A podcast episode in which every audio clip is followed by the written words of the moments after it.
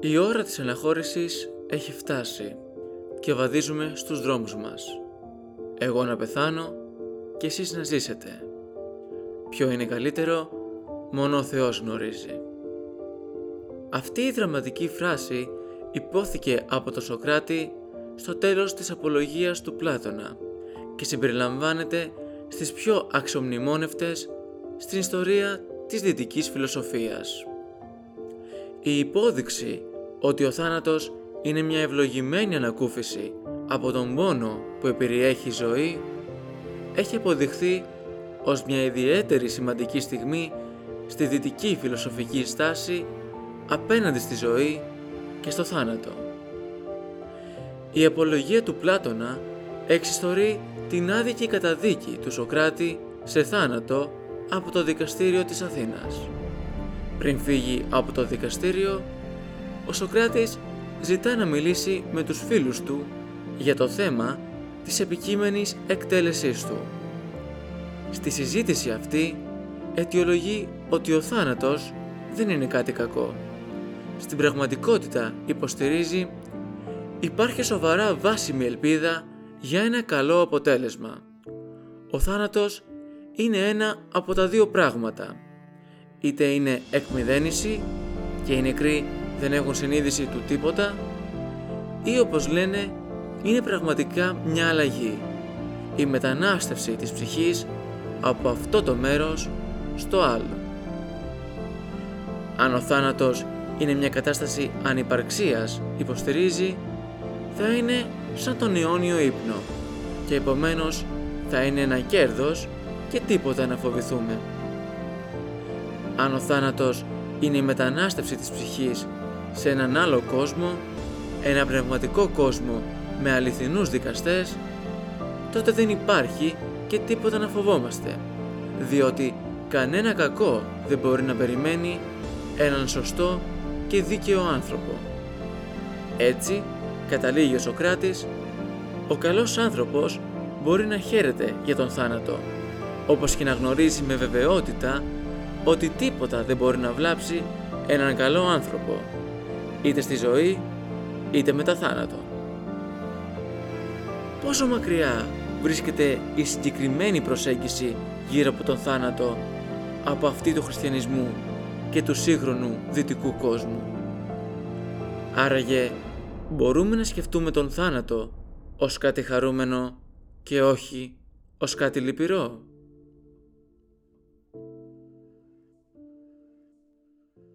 Γεια σας, είμαι ο Σταύρος Κουτσοχέρας και είστε συντονισμένοι στη συγνότητα του Time for Europe. Το γεγονός πως πεθαίνουμε είναι το σημαντικότερο γεγονός για τους ανθρώπους. Πολλές φορές αγνοούμε τον θάνατο. Σχεδιάζουμε το μέλλον σαν να μην πρόκειται να συμβεί. Παρ' όλα αυτά, έχουμε πλήρη γνώση αυτού. Γνωρίζουμε ότι ο θάνατος θα είναι το τέλος. Ότι ο θάνατος δεν είναι ένα επίτευγμα ή ένα σκοπός. Και ότι με κάποιο τρόπο είναι ταυτόχρονα αναπόφευκτος και αβέβαιος. Κι όμως, τρέχουμε μακριά από αυτή τη γνώση σαν να μην έχει καμία σχέση με εμάς. Ο θάνατος, όταν έρχεται, πάντοτε μας σοκάρει, παρά το γεγονός ότι ο ίδιος αποτελεί μια κεντρική ανθρώπινη δυνατότητα. Αντιδρούμε στο θάνατο των άλλων περισσότερο ως κάτι που τους συνέβη παρά ως κάτι που σχετίζεται με το ποιοι είναι. Γιατί όμως, γιατί οι άνθρωποι αντιλαμβάνονται το θάνατο ως ένα εξωγενές κακό που σηματοδοτεί τη λύπη; Συγγραφέας πολυάριθμων έργων, μεταξύ των οποίων βρίσκεται ο άνθρωπος Καλαμπόκη, το θαύμα της αναπνοής, ο κανίβαλος που έφαγε έναν Ρωμανό, μισή καρδιά, το τελευταίο βιβλίο το οποίο κυκλοφόρησε το Μάιο του 2022 και ο θάνατος των ανθρώπων. Ο Δημήτρης Σωτάκης βρίσκεται στο Time for Europe προκειμένου να ρίξουμε φως στις διάφορες αντιλήψεις γύρω από το θάνατο. Κύριε Σωτάκη, καλησπέρα. Καλώς ήρθατε στο Time for Europe και σας ευχαριστώ πάρα πολύ που αποδεχτήκατε την πρόσκλησή μου να είστε σήμερα μαζί μας. Εγώ ευχαριστώ για την φιλοξενία. Καταρχάς, κύριε Σωτάκη, θα ήθελα να ξεκινήσω από την πρώτη βασική ερώτηση. Θεωρείτε πως οι άνθρωποι αντιλαμβάνονται τον θάνατο ως κάτι σχετικό με την ανθρώπινη φύση; Θα έλεγα ότι ε, η σημαντική παράμετρος αυτής της ερώτησης δεν είναι ο, αν οι άνθρωποι αντιλαμβάνονται το θάνατο κάτι σε σχέση με την ανθρώπινη φύση, όσο από ποια οπτική γωνία ε, βλέπουν ακριβώς το φαινόμενο του θανάτου οι άνθρωποι. Ε, θέλω να πω ότι ούτως ή άλλως θα πρέπει να πάρουμε ως ένα δεδομένο ότι ο θάνατος ανήκει στην ανθρώπινη φύση, μιας που συμβαίνει σε εμάς, που είμαστε ε, ουσιαστικά βουτυγμένοι μέσα στην ανθρώπινη φύση. Είμαστε η ανθρώπινη φύση, εκ προημίου. Ε, Συνεπώς, δεν μπορούμε να δραπετεύσουμε ε, από την ιδέα ότι ο θάνατος είναι κάτι που συμβαίνει, είναι γεγονός. Άρα, το ότι ανήκει στην ανθρώπινη φύση, ίσως θα πρέπει να το φέρουμε σε αυτή την εξίσωση ως ένα δεδομένο.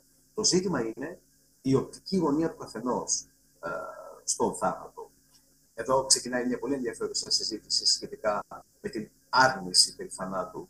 Αλλά ναι, ε, οι άνθρωποι που έστω σε μια εκλογικευμένη εκδοχή του θανάτου βρίσκονται σε αυτή την κατεύθυνση, νομίζω ναι, ξεκάθαρα αντιλαμβάνονται και συνειδητοποιούν ότι ο θάνατος είναι θάμελος με την ανθρώπινη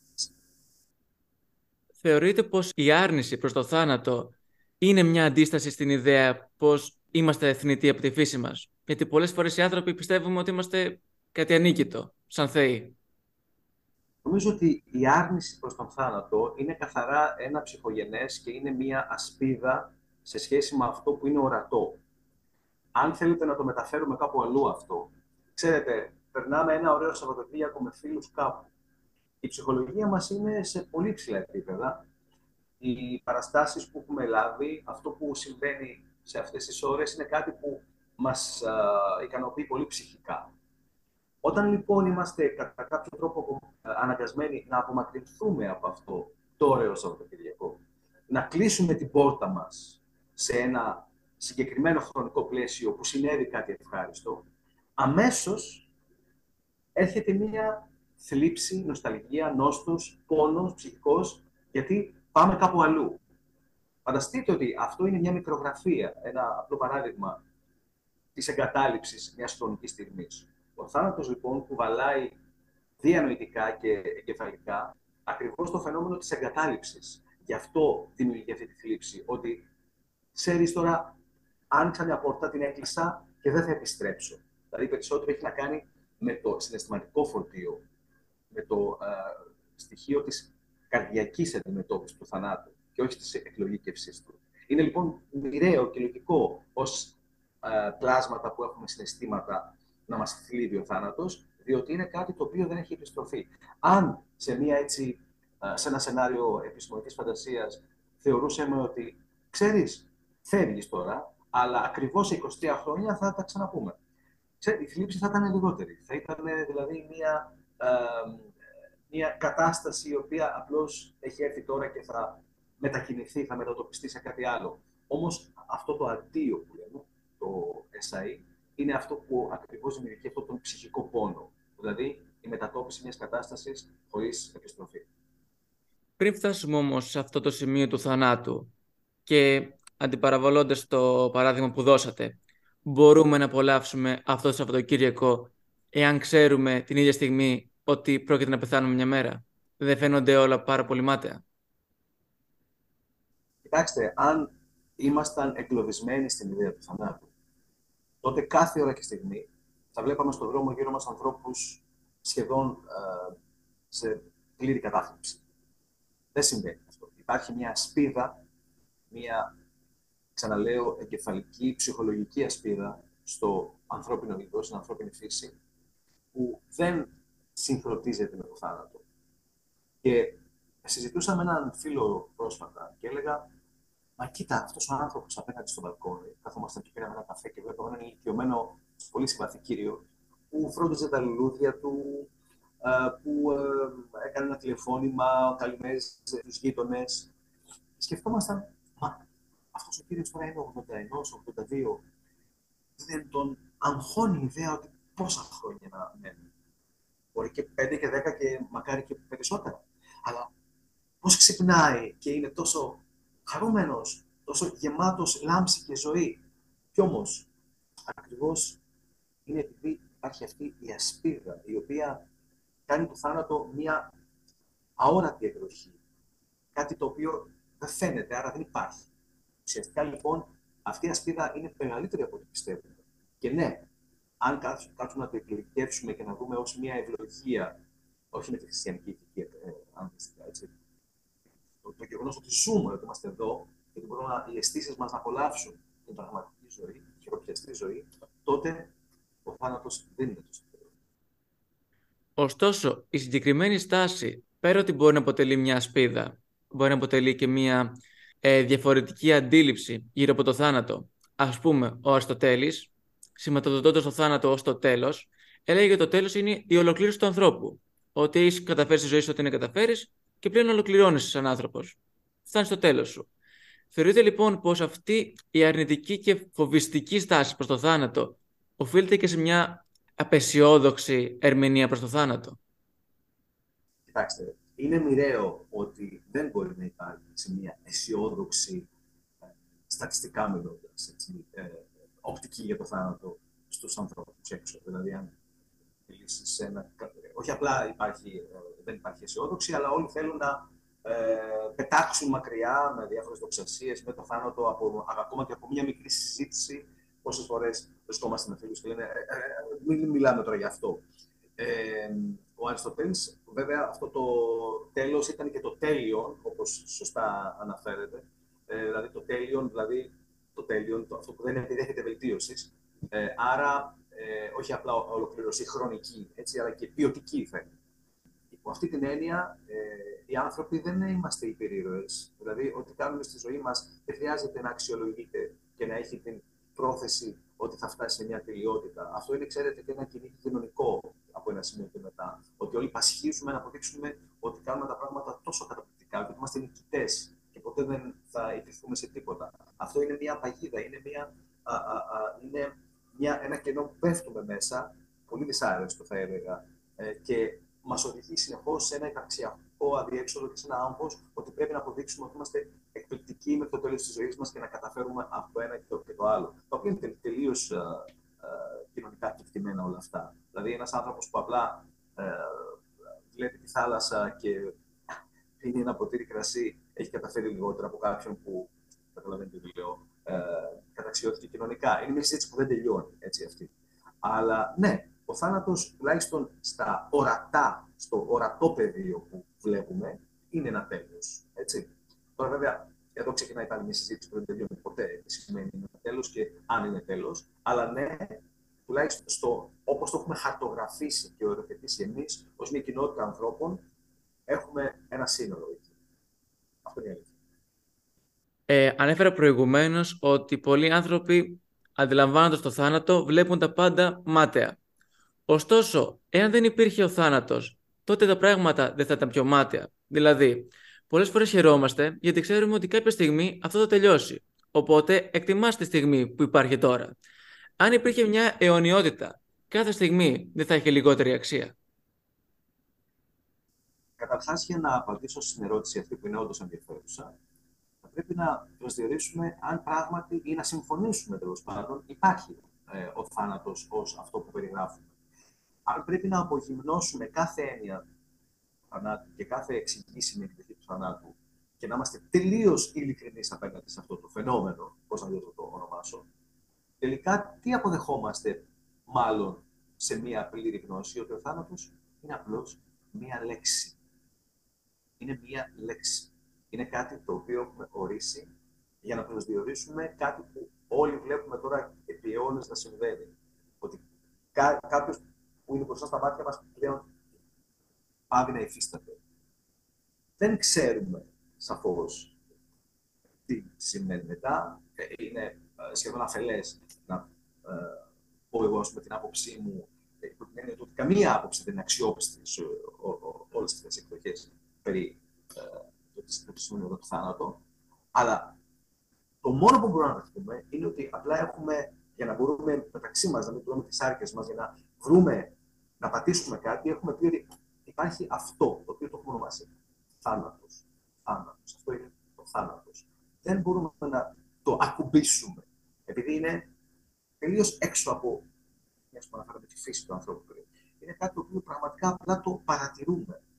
Ε, δεν ανήκει στη ζωή, αλλά είναι, ανήκει στη φύση του ανθρώπου που είναι δυτή. Έτσι, δηλαδή, ε, νομίζω ότι είμαστε πάρα πολύ μικροί και είμαστε σαν κάποια μικρά ζωάκια που παρατηρούν κάτι που είναι πολύ μακριά τους. Ε, αν θέλουμε να προσεγγίσουμε με σαφήνεια το θάνατο. Μπορούμε να φιλοσοφούμε, μπορούμε να ελπίσουμε, ε, μπορούμε να τον αγνοούμε, αλλά να τον εξηγήσουμε δεν μπορούμε. Αναφέρεται προηγουμένως ότι αν γνωρίζαμε ότι σε 20 χρόνια θα ξαναγεννιόμασταν, ο πόνος του θανάτου θα ήταν πιο ελαφρύ.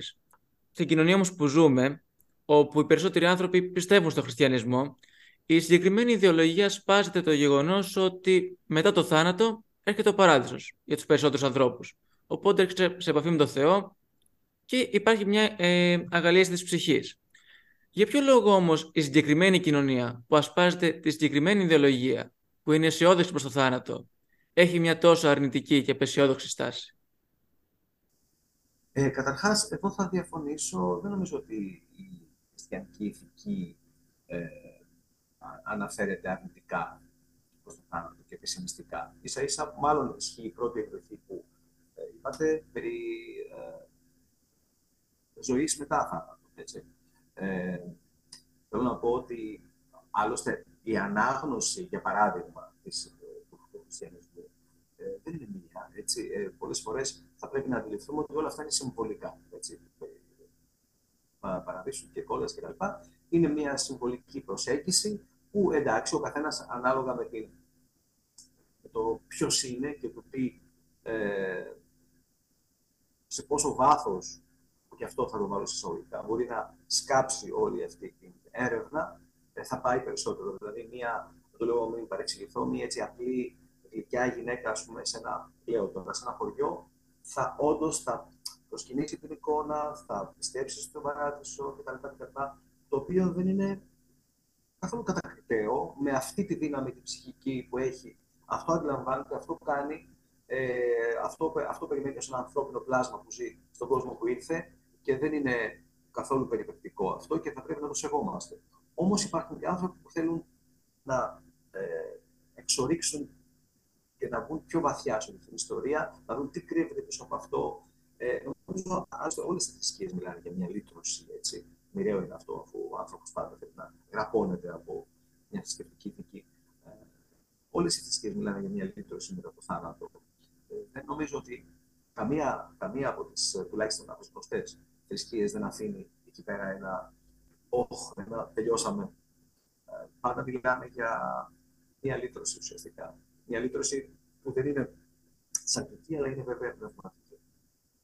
Φτάνοντας στο τέλος της κουβέντας μας, θα ήθελα να μου πείτε, εφόσον αποδεχόμαστε ότι δεν μπορεί να υπάρχει μια τόσο αισιόδοξη προσέγγιση προς το θάνατο, μία τουλάχιστον όχι απεσιόδοξη στάση προς το θάνατο, πού μπορεί να βασίζεται; Ε, νομίζω ότι καταρχάς να κάνουμε μια διευκρίνηση, μιας που η κουβέντα μας όντως τελειώνει.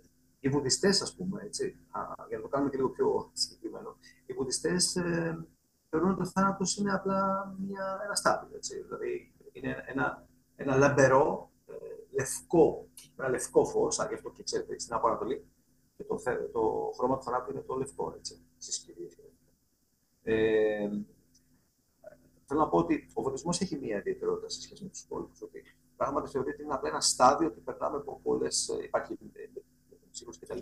Όντως είναι μια συζήτηση ενδιαφέρουσα που δεν μπορούμε να την αναπτύξουμε τώρα. Ε, αλλά ε, θα ήθελα να πω, παίρνοντας αφορμή από την τελευταία ερώτηση, ότι το ότι το, το να δούμε πεσημιστικά ή αισιόδοξα ε, το θάνατο, νομίζω ότι έχει να κάνει με μια δική μας προδιάθεση προς όλο αυτό. Δηλαδή, ο καθένας μέσα του, ανεξάρτητα που ζει, σε ποιο μήκος και πλάτο της γης, ανεξάρτητα αν πιστεύει ή δεν πιστεύει, δεν πιστεύει κάπου σε μια οργανωμένη επίσημη θρησκεία, θέλω να πω.